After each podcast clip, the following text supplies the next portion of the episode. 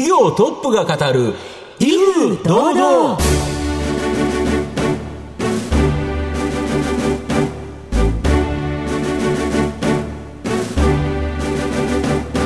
毎度相場の福の神こと藤本信之です。アシスタントの飯村美希です。この番組は巷で話題の気になる企業トップをお招きして、番組の指揮者的役割である財産ネット企業調査部長藤本信之さんが独特のタクトさばきでゲストの人となりを楽しく奏でて紹介していくという企業情報番組です。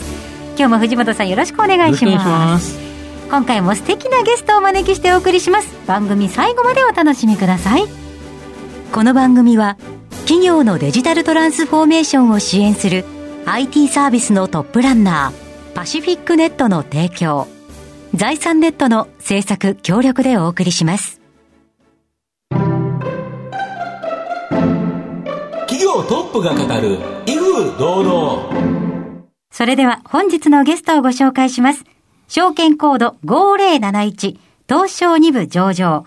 株式会社ビス代表取締役社長中村隼人さんです。中村さんよろしくお願いします。どうぞよろしくお願いします。株式会社ビスは大阪市北区梅田の大阪駅及び梅田駅近くに本社があります人の働き方を考えるワークデザインカンパニーです。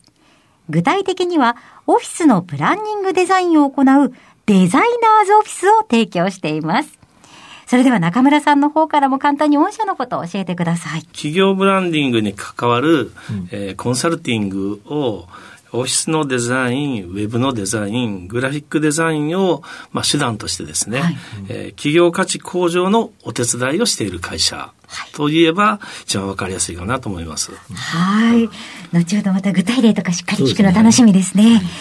では企業のお話は後ほどじっくり伺いますが、まずは中村さんの自己紹介を兼ねましていくつかご質問にお付き合いをお願いいたします、では中村さん、生年月日はいつでしょうか？実年齢ですか？実年齢で1960年の7月の18日、ジャスト60歳です。では中村さん、子供の頃に夢中になったこと、また夢なんかがありましたら教えていただきたいんですが。それが実は特にないんですね。いや本当になくってですね、目の前の遊んでることにもう日々熱中してたと、将来のことよりも今のことみたいな、そんなことをずっとやってたんですね、そうでしたか。藤本さんいかがでしょうか？例えばその社会人になった時に一番最初、この店舗の内装関連の会社、なんでこれ選んだんですか？そうなんですね。それも実は大きな理由がなくってですね、唯一はディスプレイという言葉がかっこよかったかなというのと、私が就職したいなと思った会社は、カレンダー配られたカレンダー見たらですね、各週土曜日休みだったんです、月2回ですか、連休あると思って、それが目的で入ったみたいなそのきっかけがまさかここまでっていうのはすごいことですよね。でそこでずっと仕事された中で、ずっとそこから店舗関連の仕事をずっとされたんですよね。そうですね。初めは言えばマネキンとかですね、イベントスペースを作るような商品を置くとか、かけるとか、そういうものを扱ってたんですけども、アパレル系のお店が自分たちのブランドのお店を作るようになってきたという、そうですね、そういう流れの中でたまたまデパートの中で仕事してたものですから、類似他社というか、そういう人たちが店舗を作るのを見てですね、かっこいいなって、この3日ぐらいで新しいお店ができるんだ。もうバサッとできますもんね。その魅力を、自分でこうやりたいなっていうところの引き金になったっていうところでしょうか。なるほど。で、現在はこれオフィス関連の仕事がいっぱいになってるじゃないですか。これ、ある会社の改装を受け負ったっていうのが、なんかきっかけだとか。2003年なんですけども、大阪のですね、下町の町工場の、今はリノベーションって言ったりしますけど、改装ですね。それを受け負うことになったっていうか、最初にその町工場見に行った時にですね、あまりにもボロボロで、実は断ろうと思ったんですね。で、断ろうと思って、ご紹介を受けて行ってるので、断るにしても、一旦はね、会いに行かないとダメだっていうことで、社長さんと会って話を聞くんですけど、自分でもここダメやと。おっしゃられて、うん、でお父さんから実は代替わりの時、うん、でダメやと思うから何とかしたんやっていう話だったんで、うん、それだったらさせていただいてもいいかなって、うん、で実際にさせていただいたらですね、うん、そこで本当に働く人たちが喜んでくれるんですね、うん、そのオフィスを分かりやすいふうにきれいにするっていうか働きやすいオフィスを作るっていうことで、うん、そこで本当に働いてる人ですよね、うん、経営者じゃなくって、うん、働いてる人たちが喜んでくれる笑顔を見てですね、自分ができることでこんなに人が喜んでくれるんだって笑顔をもらえるんだったら断然そっちの方がいいと思ったのがきっかけなんですね、はいで、オフィスのことをやりだしていく。やっぱり僕御社のオフィス行って、はい、やっぱ綺麗っていうのもあるけど、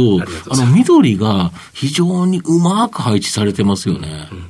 うんうん、あれがすごいなと思いますね。はい、ありがとうございます、うん、巨大 IT 企業が、うんまあ、アメリカでこう、うん、オフィスを作った時に、うん、バイオフィリックっていうですね、うんはい、その自然なものをたくさん入れて、うんまあ、緑っていうのはもともと目にもいいとか、うんまあ、人にも優しいだとかそういうフレーズがあるので、うんまあ、それを計画してですね、うん、どこに何を置くとかっていうのは考えておいてるっていうのも一つかなと思います。すごい考えられて配置されてるわけですもんね、は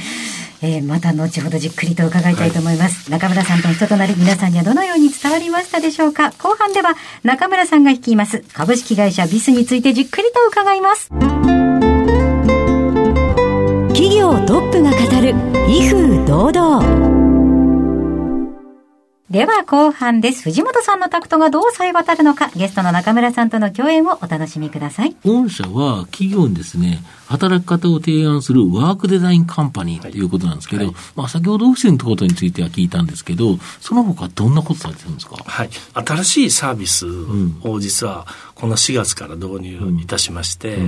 うん一つはですね、現状のオフィスが適正かどうかっていうサーベイ、いわゆるアンケートとでですね、データ化をして、うん、社員さんの働いておられる場所からオフィスが遠ければですね、うん、それは働きにくいオフィスですね、うんうん、住んでるところから、はい、で社員さんの住所がたくさんありますから、うん、それをまあデータ化してですね、うんうん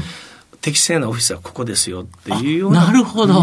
場所のコンサルをしたりだとか、うんうん、あとは在籍率っていうものをデータで吸い上げてですね、うん、常時例えば社員が100人の企業だけども、うん、だいたい50人ぐらいしかいなかったら、うん、50人用のサイズのオフィスを借りればいいというような、まずそういうコンサルティングをします。で、これが新しい導入したサービスの一つです。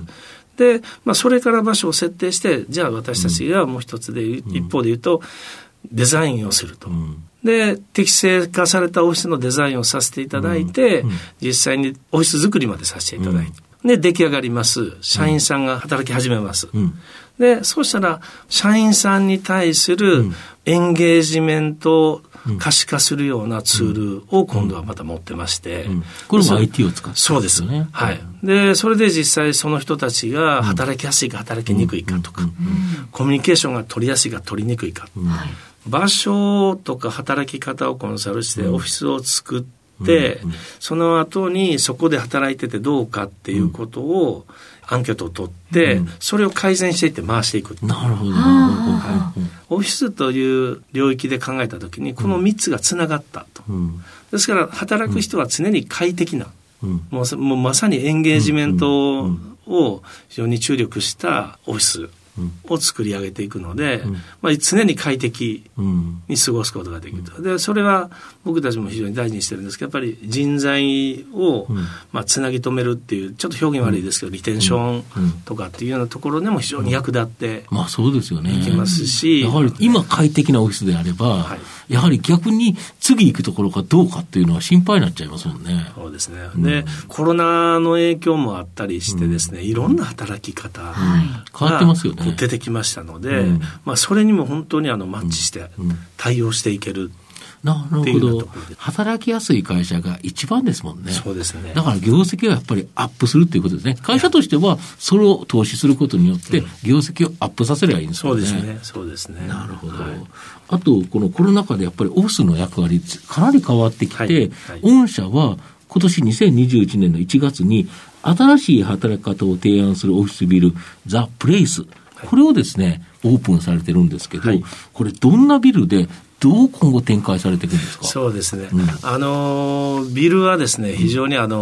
説明しにくいというか世の中にないので説明しにくいんですけども、場所はどこじゃないですか？大阪の心斎橋、からですね、駅から3分ぐらいのところで、すごい便利なところですよね。はい、メインの、長堀通りに面しているような場所なんですけど、何階建てなんですか？9階建てです。屋上があります。はい、1階、2階が、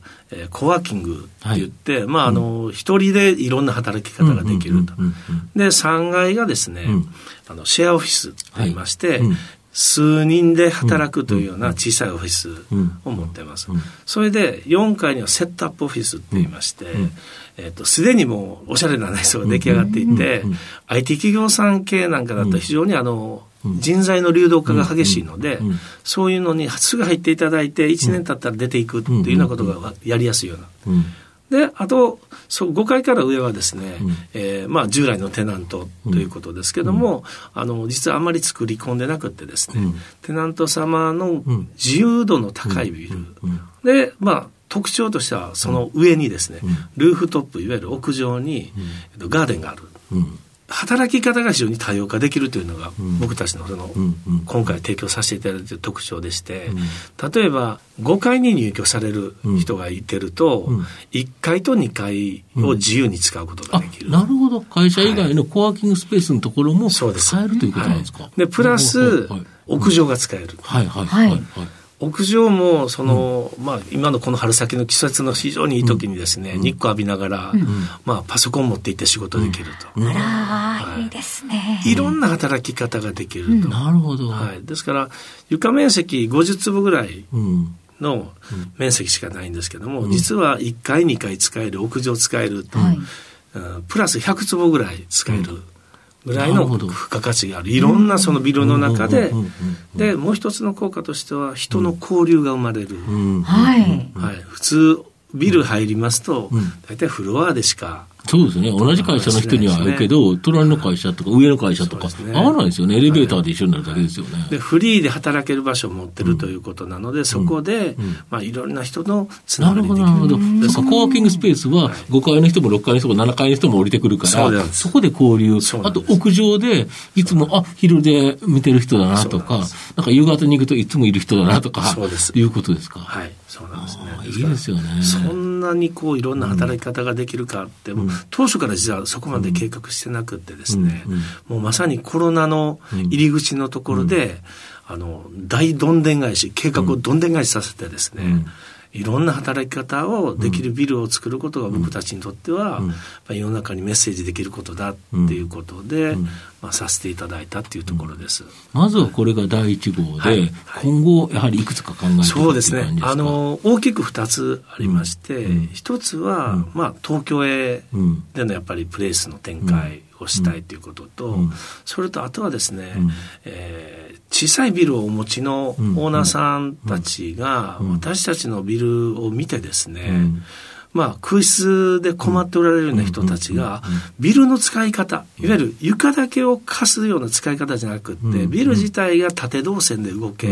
てですね、いろんな働き方ができるっていう、そのものに付加価値つけるようなことで、フランチャイジーということではないですけども、できればそのオペレーションの僕たちがアドバイスさせていただくとかですね、そんなことを今後。なるほど。ビルまとうと内装を変えて、そのコンセプトで提供すると。これもいいですよね。だから全部不動産持ってたら、御社でいくらお金あっても足りないですもんね。そうなんです。そうなんです。だから、やはりビルのオーナーさんは別におられて、その方のビルを完全にこの形式に移していくと。そうしたいですね。なるほど。そうすると大きな成長を期待できると。あと、新規サービスで、オフィス価格のサブスクサービス、これどういうことなんですか？そうですね。私たちオフィスを作らせていただくんですけども、ある程度決まった予算の中でさせていただくんですけど、やっぱりお客様はやっぱりもっといいもの、もっといいもの、予算を精一杯使い切って内装のを作り込んでいただいて、うん、あとはですね家具をサブスク、うん、いわゆるレンタルみたいな、うん、まあ、リースなんですけども、うん、リースのような状態で毎月毎月経費で落としていきながら初期投資を抑えていただく、うん、なるほど、うん、はい、ですから一番の魅力は初期投資を抑えるためにサブスクを重機で僕たちはやろうということで、これも現在やっておられるところとですね提携しまして、うん、で新しいサービスとして、うん、導入したところです。なるほど、はい、御社の今後の成長を引っ張るもの改めて教えていただきたいんですか。そうですね、うん、僕たちは、うん、まあ、これから働き方がどんどん変わっていくという、うん、もう前提ができたというふうに思うので、うんうん、そこでやれること先ほどお話しさせていただきました、うん、コンサルティングや、うん、そのブランディングに関わるようなこととかですね、うんうんうん、そういうことに対してどんどんどんどんやっぱり取り組んでいきたいなというふうに思っています、うん、はい、ですからまあそれがまあ改めてそのなんていうんですか、こう、うん、人に対して影響を与えることになってきますんで、うん、そのあたりを大事にしながらですね、うん、事業を拡大していきたいなというふうに思っています、うん、なるほど、はい、では藤本さん最後の質問をお願いします。あなたの心に残る四字熟語を教えていただきたいんですが、はい、言行一致です、はい、言うと行うは一致するということで、はいはい、なぜこの言葉を選ばれましたか。まあ、思い返せば2010年に、うん、これから10年間この会社をこうしていきたいっていうことをですね、うんうん、社員が今の5分の1ぐらいの時に、うん、なんとなくやらないかなというようなところから、うんうん、まあ、みんなの前で話しました、うん、で実はその中に、うん、今回のビルのことも言ってましたし、うん、で上場のことも実は言ってました、うんうん、でまあそれがやっぱり自分の中でみんなの前で言ったっていうことがですね、うんうん、まあ、有言実行と近いかもしれないですけども、うんうんうん、この責任は全部自分にあるなと思って、うん、それからずっと大事に。なるほど。では原稿を一致させるために努力するということですか。そうですね。はい。楽しいお話ありがとうございました。本日のゲストは証券コード5071東証2部上場株式会社ビス代表取締役社長中村隼人さんでした。中村さんありがとうございました。ありがとうございました。ありがとうございました。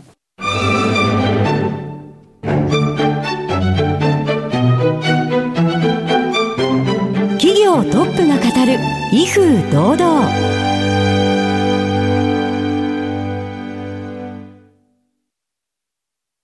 企業のデジタルトランスフォーメーションを支援する IT サービスのトップランナー、東証2部証券コード3021パシフィックネットは、パソコンの調達、設定、運用管理からクラウドサービスの導入まで、企業のデジタルトランスフォーメーションをサブスクリプションで支援する信頼のパートナーです。取引実績1万社を超える IT サービス企業。東証2部証券コード3021パシフィックネットにご注目ください。お送りしてきました企業トップが語る威風堂々、そろそろお別れのお時間です。今日のゲストは株式会社ビス代表取締役社長中村隼人さんでした。そして中村さんの選ばれました四字熟語は言行一致でございました。いや憧れちゃうようなお話いっぱいでしたね。そうですね、素敵なオフィスいいですね。はい、それではここまでのお相手は藤本信之と飯村美希でお送りしました。来週のこの時間までほなさいなら。この番組は企業のデジタルトランスフォーメーションを支援するIT サービスのトップランナーパシフィックネットの提供、財産ネットの制作協力でお送りしました。